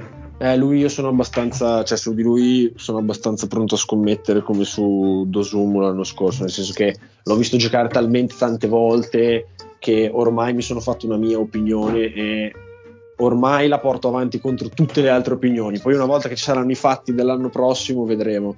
Però per ora non mi, cioè, non mi fido di... Cioè, Maturin penso di... Ehm, di, aver, di, averlo inquadrato. Però infatti ad esempio tipo NBAdraft.net vedo che lo dà alla 6, eh. nel senso io non è che poi sono questo genio della pallacanestro, cioè oh, Maturin... Ma comunque il senso... draft non è che sia il uh, sito più affidabile. E invece, tornando un pochino alla Mars Madness, di questi giocatori, quale secondo te, perché come hai detto tu all'inizio, la Mars Madness per molti di loro è il vero, uh, il vero momento per mettersi in mostra, su chi punteresti 20 euro alle scommesse per dire che sarà l'MVP di questo torneo? Allora, non posso dividerli questi 20 euro 15 e 5. Uh, Fai 15 e 5, dai, te lo concedo. Ivy e Keegan Murray, cioè 15 euro su Ivy e 5 su Keegan Murray e se devo proprio scommetterne 20 tengo tutti su Ivy. Questo è se devo fare una scommessa. Quindi ci credi, ci credi tantissimo. Ok. No, ma ci, ci credo appunto per quello che ti ho detto prima, che Mhm. tor- torneranno a coincidere i suoi interessi con quelli della squadra. Cioè, fare la miglior March Madness possibile sarà nel suo, sarà Il- nel suo il suo interesse. scopo, ok. Esatto. Ragazzi, intanto che vado a fumare, continuate voi. Ok, perfetto. Dai, vediamo il Ma- Mario, tu che sei stato silenzioso, hai qualche domanda? Ma eh, io in realtà avevo le stesse domande dello zio, eh, proprio le stesse squadre, un po' mi dispiace. E gli chiedo giusto un parere su quella che io ho messo come vincitrice. Insomma, sono andato con un vecchio adagio. Nel dubbio, scegli una numero uno e non sbagli. E anche se ho già sentito che non mi sembri convinto di Baylor, Eh no, non mi convincono perché è una squadra che anche in questo momento ha problemi di infortuni, sta recuperando alcuni giocatori, però alcuni li, li ha un po' persi e quindi eh, no, non sono convintissimo che, che facciano bene, però devo dirti che al completo sono d'accordo, cioè non so se tu eh, ci sei andato più a sensazione che altro, però che Baylor al completo e sana sia una squadra candidabile al titolo, se non la più seria candidata, sono d'accordo con te. È che da quello che ho visto io e da quello che ho letto io, eh, hanno comunque problemi di infortuni ancora e alla fine nella parità secca questa cosa può contare molto. Parecchio. Però non, non è una scelta, cioè Baylor al completo e sana è tranquillamente nella discussione Vabbè, con ho, la miglior ho- ho squadra capito, della se, vinco- se vincono una partita è già grasso che cola, stai dicendo. Vabbè. Eh, no, nel E- senso che, cioè, Sì, sì, eh, no, beh, chiaro. Ma invece l'altra mia, diciamo così, squadra che ho messo molto in alto, che mi sembra che tu non abbia nominato, almeno eh, nelle parti insomma, che, eh, che ho sentito, è Auburn. Come la vedi questa squadra? Eh, Auburn la vedo malino perché come mi ho stai detto- uccidendo. No, ma perché come avevo detto ha queste due guardie di cui non so perché in questo momento non riesco a ricordarmi l'altro, mi viene solo KD Johnson e che quando la palla co- ma lo vedrete se guardate le partite di March Madness, quando la parità conta non passano mai la palla e ne vincono 7 e ne perdono 3, ne vincono 8 e ne perdono 2. Il problema è che nella March Madness le due sconfitte non te le puoi perdere perché ne perdi una ed è, finita, ed è finito il giochino. Per cui potrebbero anche tranquillamente vincere perché sono una squadra completa, sono una squadra eh, che è stata la numero uno del, del ranking per diverso tempo. E per cui assolutamente credo che abbiano le carte in regola per vincerla. Però io personalmente non ho grande affetto e grande stima cestistica per le due guardie di, ehm, di Auburn e tendo a credere come opinione personale che le guardie poi a March Madness contino davvero tanto perché poi dopo chi ha la palla in mano conta più che tante altre cose. Eh, motivo per cui vedo purtroppo bene, perché io proprio com- come programma lo odio, vedo molto bene anche Villanova. Potrebbe fare abbastanza bene Villanova perché Gillespie è un giocatore che quando conta sai che fa canestro, anche nella partita in cui magari tira 5 su 14 dal campo, 5 su 16 dal campo, sai che i due canestri, la bomba e l'appoggio in post basso eh, li farà perché lui è una guardia che usa molto bene, molto intelligentemente il fatto che è comunque grosso e alto rispetto alle altre guardie e senza neanche avere chissà quali movimenti spalle a canestro eh, spesso e volentieri. Tripla dal palleggio sul pick and roll e, o, o post basso contro una guardia un po' più piccola fisicamente e quando conta can- fa sempre canestro Gillespie di Villanova. Quindi eh, per quanto non mi fido delle guardie di Auburn ti ho voluto dare insomma anche un esempio di invece un'altra squadra che non è forte però avendo una guardia di cui purtroppo mi fido perché li ho visto battere Yukon troppe volte per non sapere che fa sempre canestro quando conta e invece, ad esempio, di Villanova mi fido molto di più. Purtroppo. E una cosa ti chiedo io, parliamo sempre di giocatori, eh, volevo parlare un attimo di allenatori così molto velocemente. E tra, tra, gli allenatori NCAA eh, c'è qualcuno che magari nei prossimi oh, tre anni, quattro, eh, ti aspetti che passi in NBA? C'è qualcuno che magari ha questo, non so, un trampolino eh, di lancio verso l'NBA o comunque può andare da quella allora, parte? Dopo il casino che ha fatto, secondo me Juan Howard di Michigan potrebbe eh, ritornare verso la NBA, soprattutto se dovesse far male in questo torneo nel senso okay. che eh, lui eh, ha già contatti, nel senso comunque era assistente NBA, è arrivato a Michigan perché è una leggenda del programma, ma non aveva esperienza collegiale, tutta la sua esperienza da allenatore precedente era comunque in NBA e adesso eh, credo che soprattutto se usciranno male eh, cercherà una via di fuga onorevole andando magari, tornando magari in NBA. E, se no, eh, c'è sempre il vecchio proprio che dalle parti di Kansas e San Antonio, che sono mercati piccoli, quindi nessuno si caga e quant'altro, eh, soprattutto adesso che Becky Hammond è andata via, eh, da sempre, tornato Messina in Italia e quant'altro, da sempre lì dicono a Kansas che una volta che Popovic si ritira è Bill Self che va a San Antonio. Però è una, è una voce che è davvero ristretta a Kansas e San Antonio. Però questa è una voce che gira ma da, da, anni, da 10 anni almeno, 15 anni almeno che il college basket sembra assodato. E mentre io questa cosa qua la sapevo e vedevo Messina e dicevo ma no ma sarà Messina, vedevo Becky Hammond e dicevo no ma sarà Becky Hammond e alla fine questi continuano Budenholzer, Judoka, continuano a passare e invece Greg è sempre lì e vuoi vedere che alla fine non sarà davvero che Bill Self eh, di Kansas è il successore di Popovic a San Antonio. Ma anche Bill Self, se non sbaglio, una certa età, insomma, è da un bel po' che lo sento, credo, non è la prima volta che lo sento nominare, è da un po' che in giro. Sì, è da un po' che in giro, soprattutto è, è da un po' che a Kansas, credo che abbia appena scollinato i 60. Aspetta che guardo proprio. Sì, non è un giovincello, è un, comunque un, sempre una, una certa esperienza, quindi tu pensi che vadano 59. magari... 59. Eh, vedi, no, non li ha, sco- non li ha ancora scolinati. 60 dicembre. Mm. Esatto, l'età di mio papà. E... Potrebbero andare sempre sì. sull'esperienza, ecco, a San Antonio. Più sì, che magari... Comunque, sì, comunque un allenatore di 60 anni ti garantisce Die- cioè se va tutto bene 10-12 anni tranquillamente non, non si parla comunque di un quasi settantenne eh, per cui sì no Secondo, cioè, nel senso, questa è proprio giusto per dirlo perché appunto avevi fatto questa domanda che in realtà non vede troppi candidati, quindi mm. Eh, questa è una delle cose che girano nel, nell'ambiente da tempo. Ma poi è anche vero, se non sbaglio, che eh, per un coach di college andare in NBA spesso significa anche perdere soldi perché da quello che so i, i, i coach al, nel college sono anche meglio pagati di quelli delle, dei, mediamente di quelli NBA se non, non parlo dei top uh, coach ovviamente.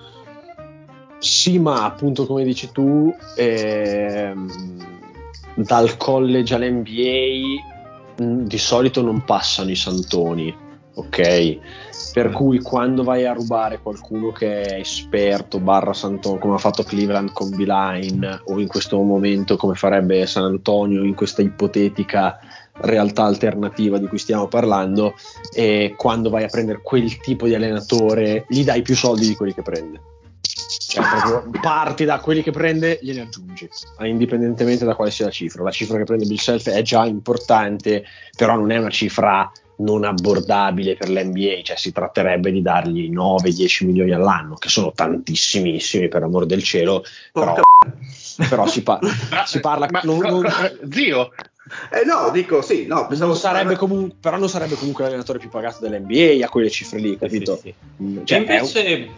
quello che hai nominato tu prima, che sostituirà Coach K, quindi in un programma dove eh, gli allenatori, l'allenatore viene pagato, insomma è un, è un programma che è, è, stato costruito sulla longevità poi con Coach K e questo ragazzo giovane, da tu hai detto che ha sui, sui 30 anni mi sembra, una cosa del genere, quindi mi sembra una persona anche... mm, Sì, qualche anno in ambizi- più, però cons- mi sembra una persona comunque che ha lavorato sodo, ambiziosa per andare a sostituire comunque una- insomma, un, un patriarca come Coach K, ecco. E lui, secondo te, in futuro potrebbe essere uno, diciamo, dei giovani che poi eh, slitta verso l'NBA, l'NBA o te lo vedi più proprio in una condizione di continuità come quella di Coach K? Allora, partiamo da un- una premessa, nel senso, tutti sti so- tutto questo discorso che stavano facendo sui soldi di Duke- di- degli allenatori, Duke è un'università privata che quindi non si sa quanto paga Mm. Coach K, ma tutte le cifre che sono fuori si sa, tra virgolette, che sono sbagliate, perché Coach K è il più pagato. E se qualcuno viene da- a qualcuno viene dato un contratto nelle università pubbliche più alto di quello di Coach K, Duke glielo adegua. Quindi se Shire va bene non andrà mai in NBA perché sarà sempre un- uno dei più pagati se non il più pagato allenatore del mondo di Ok. basket quindi da quel punto di vista proprio lo escluderei il discorso è che a me non piace come scelta perché a mio avviso che non ho nessuna stima per Coach K come persona, insomma, eh, come gestore di programma, uomini e quant'altro, e la scelta di Shire è unicamente per permettergli comunque di avere una voce in capitolo nel programma anche nel prossimo futuro. Cioè finché Ah, ok. ci sarà Shire è comunque il suo delfino e io come scelta l'ho vista come una sua volontà di comunque mantenere una mano lunga sul, sul programma di Duke. È una cosa che lui secondo me sente molto personale, il fatto che quando è arrivato lui a Duke, Duke era un programmucciolo e adesso lo lascia con, eh, da, insomma, da super programma, lui leggenda e quant'altro. Mm. Ok. Perfetto, Fede, hai qualche altra domanda per, per Poz?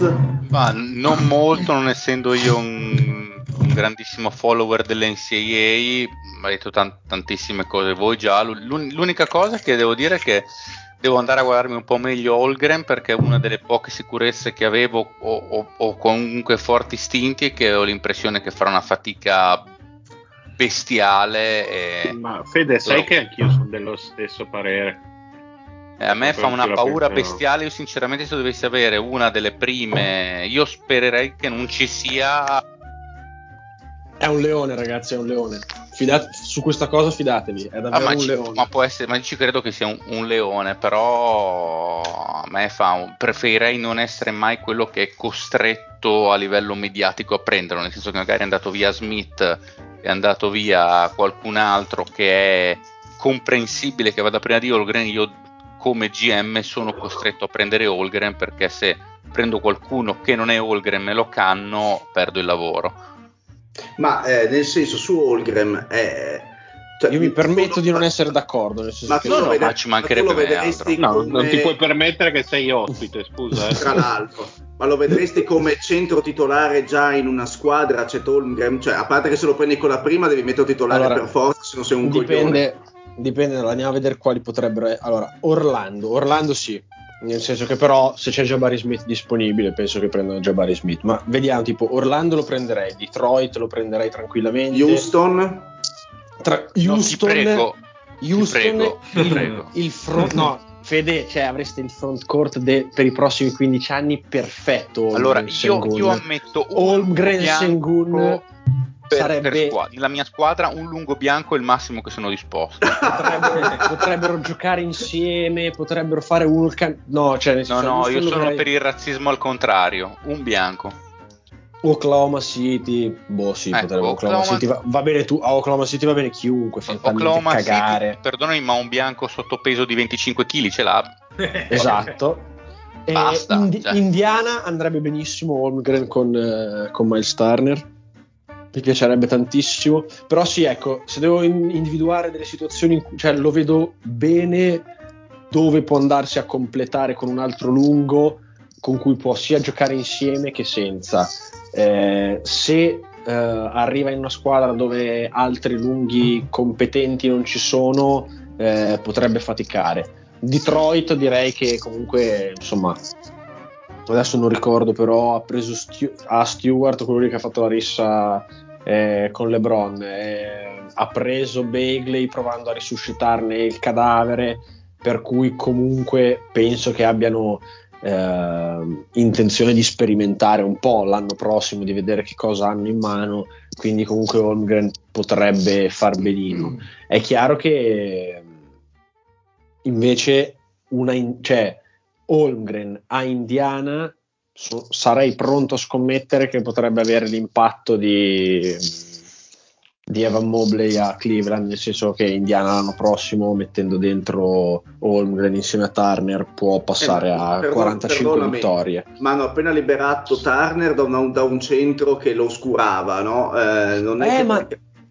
Ma però Holmgren hai già visto, cioè Holmgren non ha bisogno dei palloni di Sabonis, assolutamente. No, eh. assolutamente Cioè, no. Però Per cui- difensivamente devono difendere 5 per questione di mobilità e anche... Cioè, eh, insomma, da- guarda che in difesa sarebbe una roba incredibile. Cioè, Holmgren Turner sarebbe davvero qualcosa per cui le a- gli altri attacchi, cioè, fanno le preghiere piuttosto che entrare in area con quei due. Però Cioè, ascolta Poz, voglio dire, Holmgren comunque non ha bisogno di mettere su qualcosa, un fisico. Vabbè, quello sicuro, ma ovvio, cioè, nel senso, ma quello Però- è talmente però questo- lampante che non va neanche detto. Esatto, però voglio Eh beh. dire, questa- questo mettere su fisico poi non è che ti ritrovi ad avere delle problematiche in futuro, come è successo a tantissimi prospetti. Dipende, cioè, secondo me, guarda, ma dipende. Soli- Questa, non- questa era bella. solitamente a quelli così magri non è che, cioè quelli che devono mettere massa perché sono magri in realtà non hanno grandi problemi cioè quelli che hanno problemi sono quelli che poi hanno comunque tanto peso e tanta massa sulle articolazioni quindi guardate che io non so ma tipo Evan Mobley sarà tipo 10 pound in più di Chet Holmgren. cioè comunque è leggero ma non è Ma non 70 adesso, kg, però, non è al- 70 No, l'anno scorso, ovviamente. No, no, l'anno scorso. Ti dico l'anno scorso a E stavo cercando proprio Cioè, non è il peso 70 kg, comunque nei 90. CD di Evan Mobley perché secondo me 5 kg cioè era magrolino, però secondo me era Secondo, grosso. secondo me Evan Mobley era 205 e, e Chet Holmgren è 195, sono seco- così a memoria proprio. E per cui c'è, nel senso, è leggero, per l'amor del cielo, non ci più... 215? Ah, 215, quindi 10 kg in più, non 5 kg in più. E, comunque, eh, non credo che il problema, cioè che mettere su massa eh, possa diventare un problema di salute, quanto magari No, no. potre- potrebbe diventare un problema nella dinamicità con cui fa le cose, però eh, quello è da vedere, cioè non è una cosa che si può prevedere. Cioè se uno mantiene la stessa, cioè come Giannis, Giannis quando ha messo su massa ha mantenuto la stessa mobilità. Eh, c'è, un, c'è un grosso differenza però nel mettere ovvio, peso no. tra- No, no, ovvio, ovvio. No, intendo dire che, può bene o dire, male non- comunque Yannis eh, è nero e io un, un nero che non riesce a mettere su muscoli una volta che lo butti in palestra non l'ho mai visto, mentre ad esempio il mio feticcio Pokusceschi sono due anni che è in NBA e pesa praticamente uguale, si è messo su 5 kg in due anni e tanto. E No, vuol- però aspetta, quello Penso ha perso altre 6 diotrie da quando è entrato in NBA, peggiora di giorno in giorno. Per Non è vero, tira- da quando gli permettono di fare peggio. 25 minuti e non importa assolutamente se perdono di 30, fa anche 15 di media.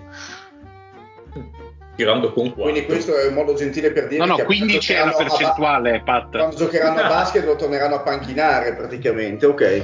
Io non, non ho detto questo, anche se potrebbe essere assolutamente quella la situazione. E tra l'altro pesa come Pokusevski Holmgren.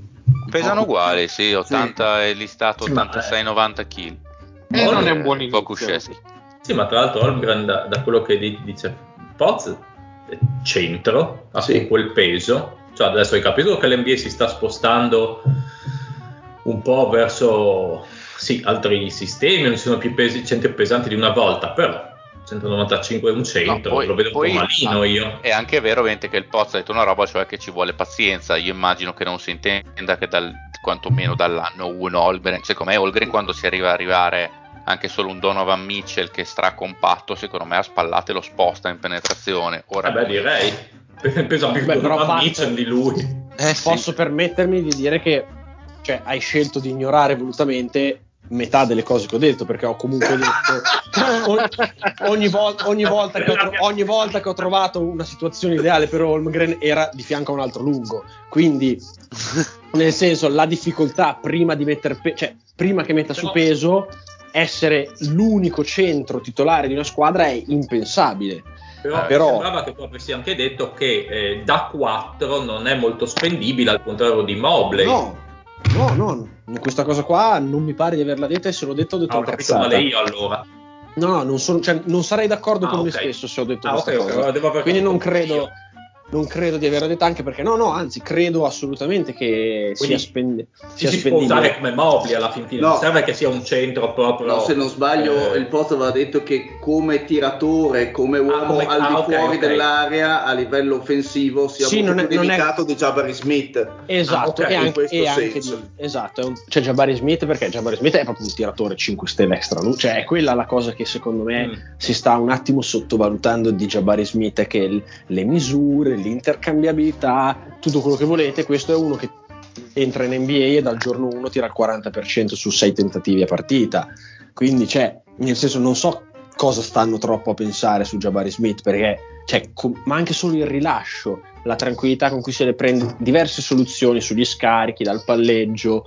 Eh, l'unica cosa di Jabari Smith è che non ha mai avuto quest'anno, ogni volta che, dice, che si prendeva un tiro e diceva vabbè questo è un tiro fuori dal, dal, gioco però se lo segna cambia la partita non so si recupera un vantaggio si fa un parziale di quei tiri un po' di merda che magari la palla ti arriva sporca in angolo e tu che sei una superstar invece che fare qualcosa di decente fai due finte di partenza e poi tiri la tripla eh, in testa all'altro. Ecco lui sti canestri qua non li ha mai cioè eh, questo tipo di canestro da superstar, da Kevin Durant, non li ho mai visti fare, quindi non so se poi dal palleggio sarà capace di crearsi un tiro e quindi diventare proprio una superstar offensiva. Però che diventi un super tiratore, cioè lo è, non è che da diventare, come super tiratore lo è, la meccanica è quella, le misure gli permetteranno di tirare tutte le triple che vuole dal giorno, cioè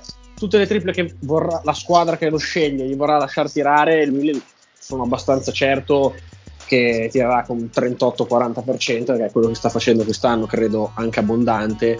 E ma nel senso neanche guardare i numeri basta vederlo c'ha una pulizia di rilascio eh, incredibile. Quindi quello sì Holmgren non è spendibile come Jabari Smith perché non è un tiratore come Jabari Smith però Holmgren da un altro punto di vista è un rim protector migliore e soprattutto se lo accopia un altro lungo e magari tende ad arrivare dal lato debole e quant'altro. Cioè, per me, ripeto, Holmgren bisogna avere pazienza, mm. però c'è un paio di fit ideali, individuo quello con Indiana, ehm, sicuramente, poi magari ce n'è qualcun altro che mi sfugge, che potrebbero vederlo contribuire prima di quanto ci aspettiamo. Mm.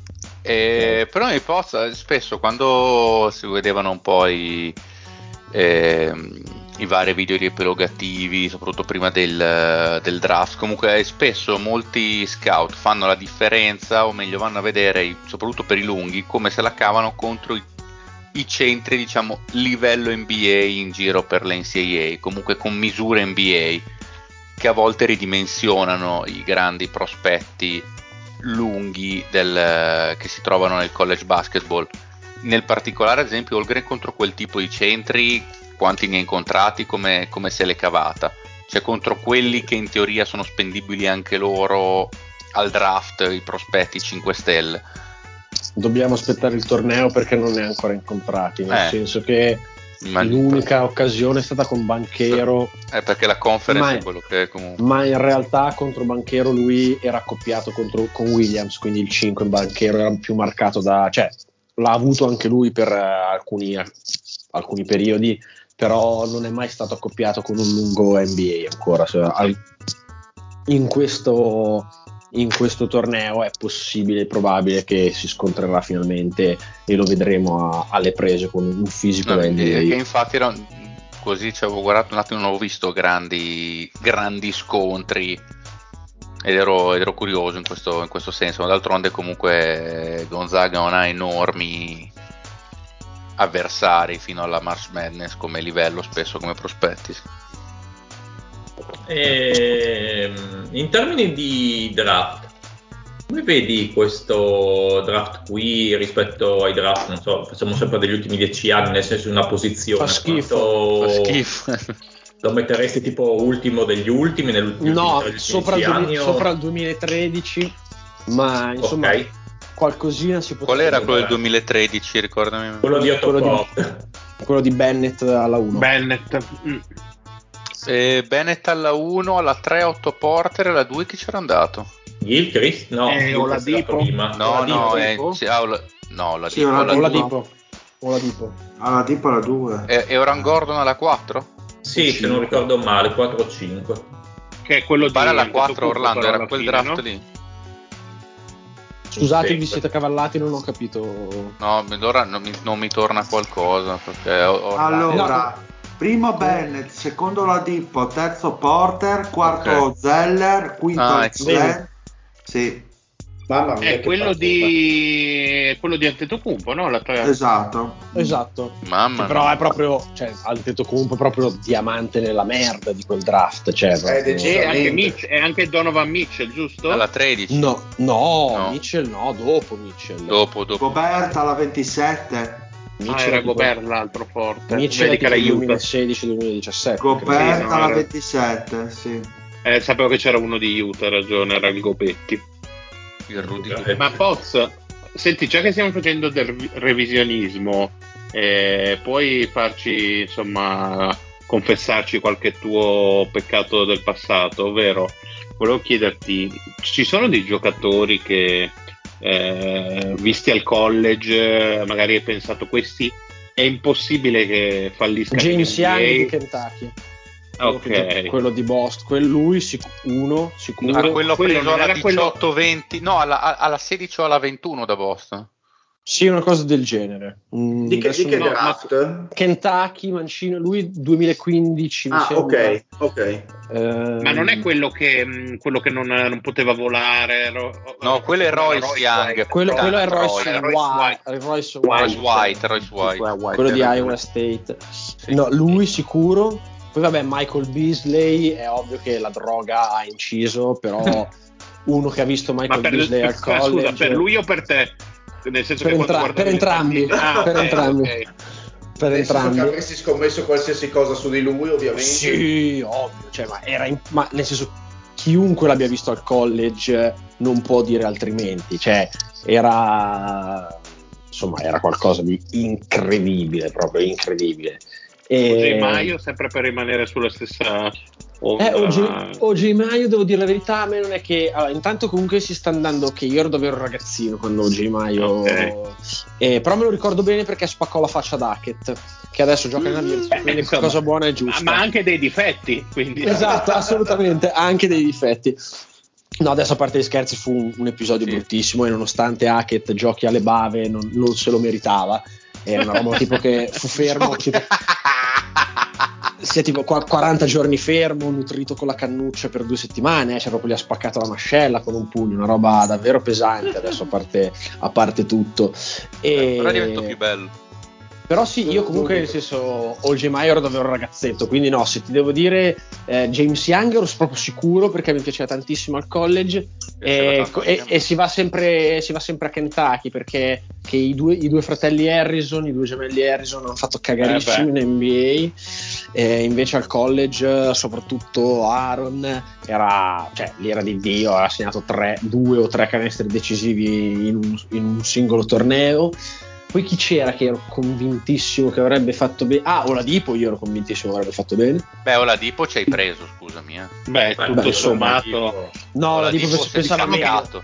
pensavo Diciamo sì, che può esatto, da sto discorsi dovresti togliere magari le questioni fisiche, più magari quelli Eh. che non ce l'hanno fatta per limiti altri Oh, tipi però di oggettivamente No, la era o- questa. Oladipo, Oladipo è esploso Beh, al anche- terzo, quarto, terzo anno. No, no, Sì, che no, terzo, anche quinto anno. Eh, Vabbè, ecco. però ha fatto comunque degli all-star. Se no, Otto Porter era uno anche che, di cui ero abbastanza. Mi, mi pensavo sarebbe stata Però, però Otto. Porter era già un super collantone, era descritto così. Sì, però lui era un personaggio Infatti, cioè, particolare. Nel senso che comunque la sua carriera onesta l'ha fatta. Io direi più qua- Sì, però nel senso, qua si sta parlando proprio di. Cioè, Di una senso, tre. Era tipo, si sta parlando di quelli che io ero convinto che avrebbero fatto bene e Chiaro. poi hanno, hanno fatto meno di quello che mi, ascol- mi aspettavo. Però, come, come state facendo vedere voi, erano scelte abbastanza hipster, dovute insomma anche alla giovane età. Eh, se no, dell'anno scorso del draft, no- sono sincero, non mi aspettavo così tante difficoltà per Suggs. Eh, è Mm. andat- mi è andata bene Scotty Barnes, mi è andata bene Evan Mobley, mi è andato bene Dosumu, però io anche Mi su ricordo che Suggs- di Sachs eri entusiasta. ero- esatto, anche su Suggs mi ero speso tanto. e, e Io l'avevo tutti- definito una specie di Branson e mi sa che gli ho fatto un complimento perché Branson quest'anno è esploso e, Esatto, e lui esatto. invece sta avendo Per cui- difficoltà. Mi ricordo cui- benissimo il discorso. faccio Sì, mia sì. culpa per quanto sia un draft. Vabbè, ma un insomma- anno, un anno. No, però. no, esatto. Però sì, eh, no, però dico appunto, non mi aspettavo così tante, così tante difficoltà da lui. eh, e vabbè, anche i, vabbè, tolto Zion che è un ciccione di merda, ma eh, eh, Fattuale, anche i suoi, due eh, com- sì. i- i suoi due compari a Duke stanno avendo Eh. delle carriere sottotono. Reddish proprio l'emblema, ma lo stesso RJ Barrett sta diventando un buon giocatore NBA per l'amor del cielo, ma neanche lontanamente la super mega iperstar che si prospettava. Sì, comunque è un onesto giocatore NBA Bar- ehm, Barrett, nel senso, insomma... Sì, eh, però calcola che fin- cioè, no vabbè. Boh, Cioè, nel senso era che- abbastanza evidente che Zion sarebbe stato la prima, però Sì, qua- però nel senso che comunque... la stagione Barrett era il numero uno dei mock draft e Zion era il numero due, se non di alcuni era il numero tre perché alla due c'era Reddish, eh. cioè comunque Eh. nel senso le aspettative, cioè adesso col fatto che Diciamo- comunque sta diventando diciamo un buon giocatore, ok. Dei tre in- realtà quello fallato è Cam Reddish perché comunque RJ Barrett è un giocatore titolare, è vero, di una squadra Sì, di merda, però Sì, ma perché Cam Reddish lo sapevi, ce lo sapevano tutti che comunque era un progettone sul lungo periodo, che comunque sarebbe arrivato con delle domande, che comunque bisognava vedere se.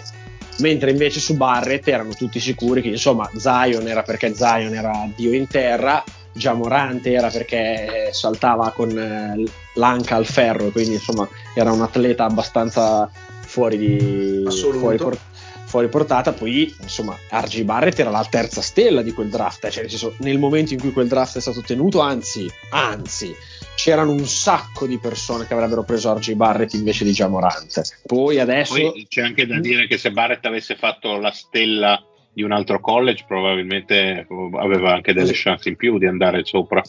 Anzi, assolutamente, esattamente, esattamente. Quasi sicuramente sarebbe andato sopra. Vabbè, comunque sta crescendo, dai, Barrett non è proprio No, no, ma immondizia, ecco. No, no, ma- Anzi, Ma non si parla, cioè, esatto, non è che si, qua si sta parlando appunto di eh, immondizia, si sta parlando di chi eh, era, insomma, era, era considerato quasi una stella e poi alla fine in realtà una stella non è se non un buon giocatore NBA. Scusate, ovviamente mi sto dimenticando l'emblema di tutto questo che è Andrew Wiggins. Andrew Wiggins è Ah, beh, l'emblema. Eh, Ma scusa, no, parlavamo di normodotati. Non... oh beh, ti ricordo che ha fatto uno Star Game, eh? Grande. Sceso Vabbè, anche. Aro Ibert. Cioè, Gia- e Jabari al tempo invece come lo vedevi? Beh, Jabari bene, però Jabari anche lui, cioè, è come parlare Si è quasi di- sfasciato cioè, anche, anche Gesù. Ti dico, è per me che, che l'ho amato davvero al college, nonostante sia andato a Duke, eh, io ti dico che ogni tanto ho. Dico, ma forse è proprio come Brandon Roy, nel senso che lui si è rotto talmente presto che non l'abbiamo visto. Ma guardate che se adesso, se non sbaglio, uno dei primi due anni di Jabari Parker, Jabari Parker ha fatto 20 di media. Se non ha fatto 20, ha Il fatto tipo secondo. 10. Ha fatto, cioè, per cui era proprio cioè lui distrutto. Quindi un non, non mi sento di, sì, non mi sento di condannarlo. Un po' l'NBA è andata lontano da quei giocatori, cioè lui è un po' Eh, sì. uno scorer alla TJ Warren, quindi un po' più da mid range che non da tre punti. Quindi un po' l'NBA è andata lontano da quei giocatori, un po' le ginocchia fracassate gli hanno tolto tutta la mobilità Ah, e l'esplosività. Male. Ehm, tutta la mobilità e tutta l'esplosività gli hanno tolto, per cui insomma eh, lì non mi, non mi sento di condannare lui perché si tratta appunto di, di sfighe fisiche. Ma condanna. Ma invece Wiggins, Wiggins invece lo condanniamo e come. Assolutamente, beh sì. E che cazzo? Senti Eh, Pox, prima di andare in chiusura, Mai? Dai, no? No, mai. Man. posso, posso farti la domanda contraria? Se c'è qualche giocatore che tu dicevi ma questo non lo scelgono neanche per sbaglio e invece adesso eh, sta in NBA e ci sta anche più che bene? Eh, Steven Adams al college mi faceva schifo al cazzo. Proprio, cioè, pensa- pensavo che non potesse giocare. Sì. Eh, anche perché nel senso comunque tecnicamente non, non c'era e quindi con le aree affollate del CIA era davvero abbastanza inutile. Ehm, e que- lui non me l'aspettavo proprio per niente, invece ha fatto una super carriera molto più che dignitosa in, ehm, in NBA. Una, aspetta, fammi pensare, quest'anno, no, quest'anno no, però sicuramente eh, qual- tipo, vabbè, senza andare sugli internazionali, che vabbè, li hai presi tardi e quant'altro. Eh, Draymond Green, chiaramente nessuno si sarebbe aspettato, io neanche, anzi a Michigan State eh, insomma mi stava anche relativamente sui coglioni e, e- e pensavo Ma si avrebbe- faceva già voler bene all'epoca. Sì, sì, sì, è sempre stato questo giocatore qua. Poi ti dico, io da professionista ho apprezzato il fatto che lui, come era a 18 anni, è a 30, non gliene frega un cazzo, eh, parla sempre, rompe i coglioni sempre e alla fine è coerente con se stesso. Non è uno che. eh, comunque è uno che non le manda a dire, è uno che dice quello che pensa anche quando pensa delle cazzate. E alla fine, per quanto eh, sia difficilmente sopportabile, eh, è comunque una qualità da riconoscergli.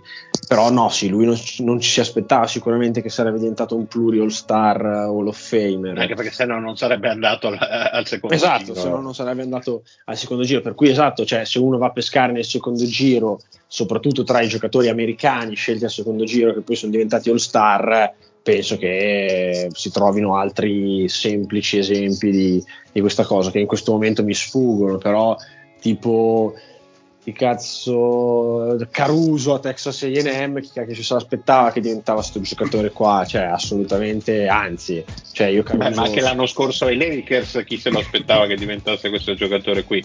Quindi Dai, si aspettava ah. che diventasse un giocatore. Dai, nella bolla aveva fatto bene, però Caruso, cioè era stato importante già nella bolla per, per i Lakers per il titolo. Per cui sì, insomma, tutti quei giocatori che comunque hanno, hanno impatto, e... se no, questo posso dire, ecco, questo sì lo posso dire.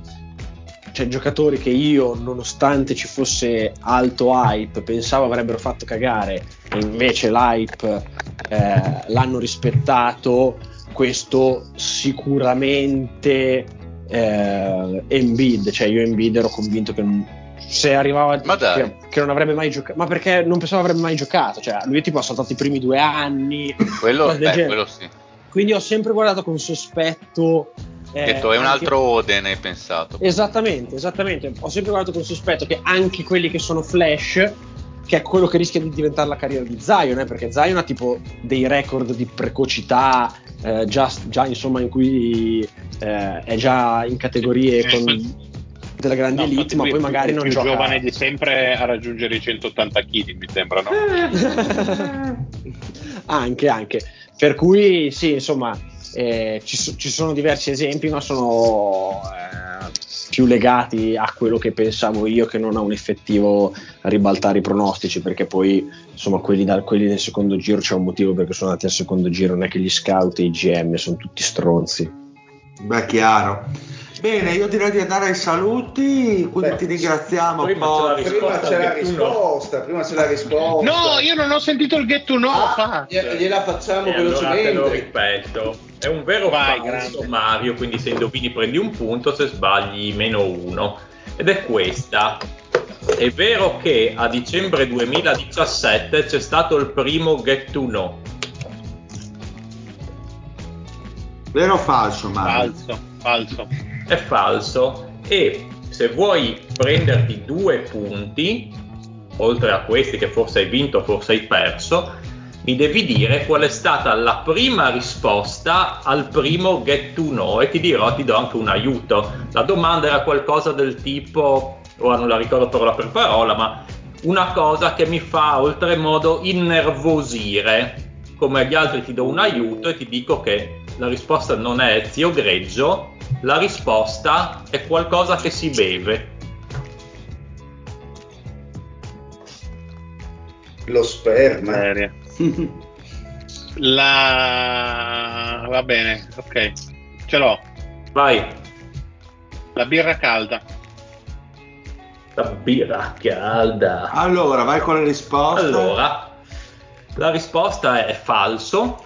Ho azzeccato una, cazzo! Aspetta che mi segno che il Mario mi ha detto falso, scusate. Cazzo. Quindi dimentico. passa al primo posto il Mario, direi. Eh no, perché aveva perso terreno. Ah, cazzo. Ma non è vero, ho indovinato settimana scorsa.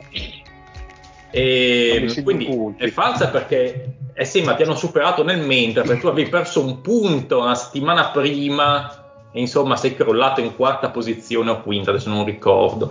Ai ai ai. E, insomma è falsa perché il primo che tu no, c'è stato nel novembre del 2017. Durante la Avrei presen- indovinato anche la data, speravo fosse quella la domanda per i due punti. È durante Lo la presentazione delle conference, quindi era quella famosa Sì, diede... sei tornato indietro di solo un mese, io ero sicuro che ragionavi così. Eh, esatto, eh, diede inizio a quella terza stagione che se ci fosse un titolo come nelle serie tv televisive chiameremo stagione 3 la Golden Age, insomma la stagione più bella, dove abbiamo dato un po' anche dei nomignoli accocciante e varie cose. Invece la seconda parte della domanda. La seconda parte, qual era la risposta? La, la- la cosa che più mi fa innervosire a questo mondo, che anche tanto pensarci adesso mi fa un po' incazzare, vi dirò la verità, è la camomilla che io detesto. Grande! E quella volta c'erano le opzioni, il caffè e zio greggio e la camomilla che io odio. e mi fa incazzare. Ma tu sei veramente un sociopatico. Non, non scopri niente di nuovo, Mario. Ma Esatto. adesso che mi ci fai pensare, io avevo fatto una, una- un fotomontaggio con tipo la tua faccia sulla Bonomelli, adesso che ci penso. ah sì? Mi sa di sì. Eh, eh, eh, adesso che me lo dici, sì, mannaggia. Grande. Però di fatto la birra calda è una camomilla. Dio. Sì. Io mi darei mezzo punto. No, Ma anche no. Dai, hai già indovinato, si è preso un punto e non l'hai perso. Quindi, chissà, potresti risalire la classifica anche perché il Fede ha sbagliato, se non sbaglio. Eh sì, ho sbagliato, ho sbagliato. Fede prenderà un bel meno uno, quindi Eh sì. Potrebbe perdere la testa, dici? dile tre punti in No, stato no, la perde, la perde. la Grande, risalgo la classifica con orgoglio. Bene, Ah, dile, ricordavi della camomilla? Sì, sì, mi ricordavo sto particolare qua. Bene, andiamo ai saluti. Grazie Poz, hai fatto una puntata incredibile, praticamente un tête a tête con lo zio, dove gli altri sono rimasti con la bava alla bocca. Ti sei meritato un cannone. di Navarone. Grazie mille, sto, Un sto bicchiere facendo di il terzo della camomilla. puntata. Grande post. Mito assoluto. Bene, quindi salutiamo Poz, grande, speriamo di riaverti in puntata presto. Grazie ragazzi, sì dai, tornerò per, eh, almeno per il draft. eh. Sì, io pe- pensavamo di fare tipo un, un match verbale tra te e il Follis per il draft. Grande, Sarei tentato di fare questa cosa. Eh, eh, ma scoprirete poi che invece so- solitamente siamo allineati, nel senso... Ah, del dire stronzate. Esatto, esatto. Perfetto. Però chi è appassionato di college insomma dice le stesse stronzate perché insomma sono insomma, un po' tarate dall'aver visto i giocatori giocare in questo contesto. Però ricordate che quando ho chiesto opinioni sui giocatori futuribili, tu- su tutti e due non avete azzeccato uno. Eh. Questo è importante. Questo è molto importante, zio. Vedi, infatti ti ha detto il Poz, la continuità di, di intenti. Ma di infatti su pensiero. questo il post è molto coerente, bisogna dire la verità. Ma noi, post. noi invitiamo apposta degli ospiti così per sembrare più intelligenti noi, cioè quello è il senso. Un saluto allo zio. Ciao a tutti, ovviamente grazie al post, gentilissimo e ovviamente un saluto a tutti tranne al Marione. Un saluto al Pat ciao, saluto tutti i partecipanti del Get to Know, sempre, sempre numerosi. Eh, un saluto a Fede. Bella regas, alla prossima. E un saluto al Marione. Un saluto a tutti, ma soprattutto al ristorante Walner di Arnstein che mi ha permesso di essere qui in tempo per la puntata. Uh, yeah. eh, ti ha rilasciato per tempo, che bello. Eh, un verrà saluto... nominato nel prossimo libro di un grande scrittore del Tarvisiano. Un saluto anche dal Dile e alla prossima. Bello. Uh, yeah. Natasha from St. Petersburg, she was a trapezist of Lily.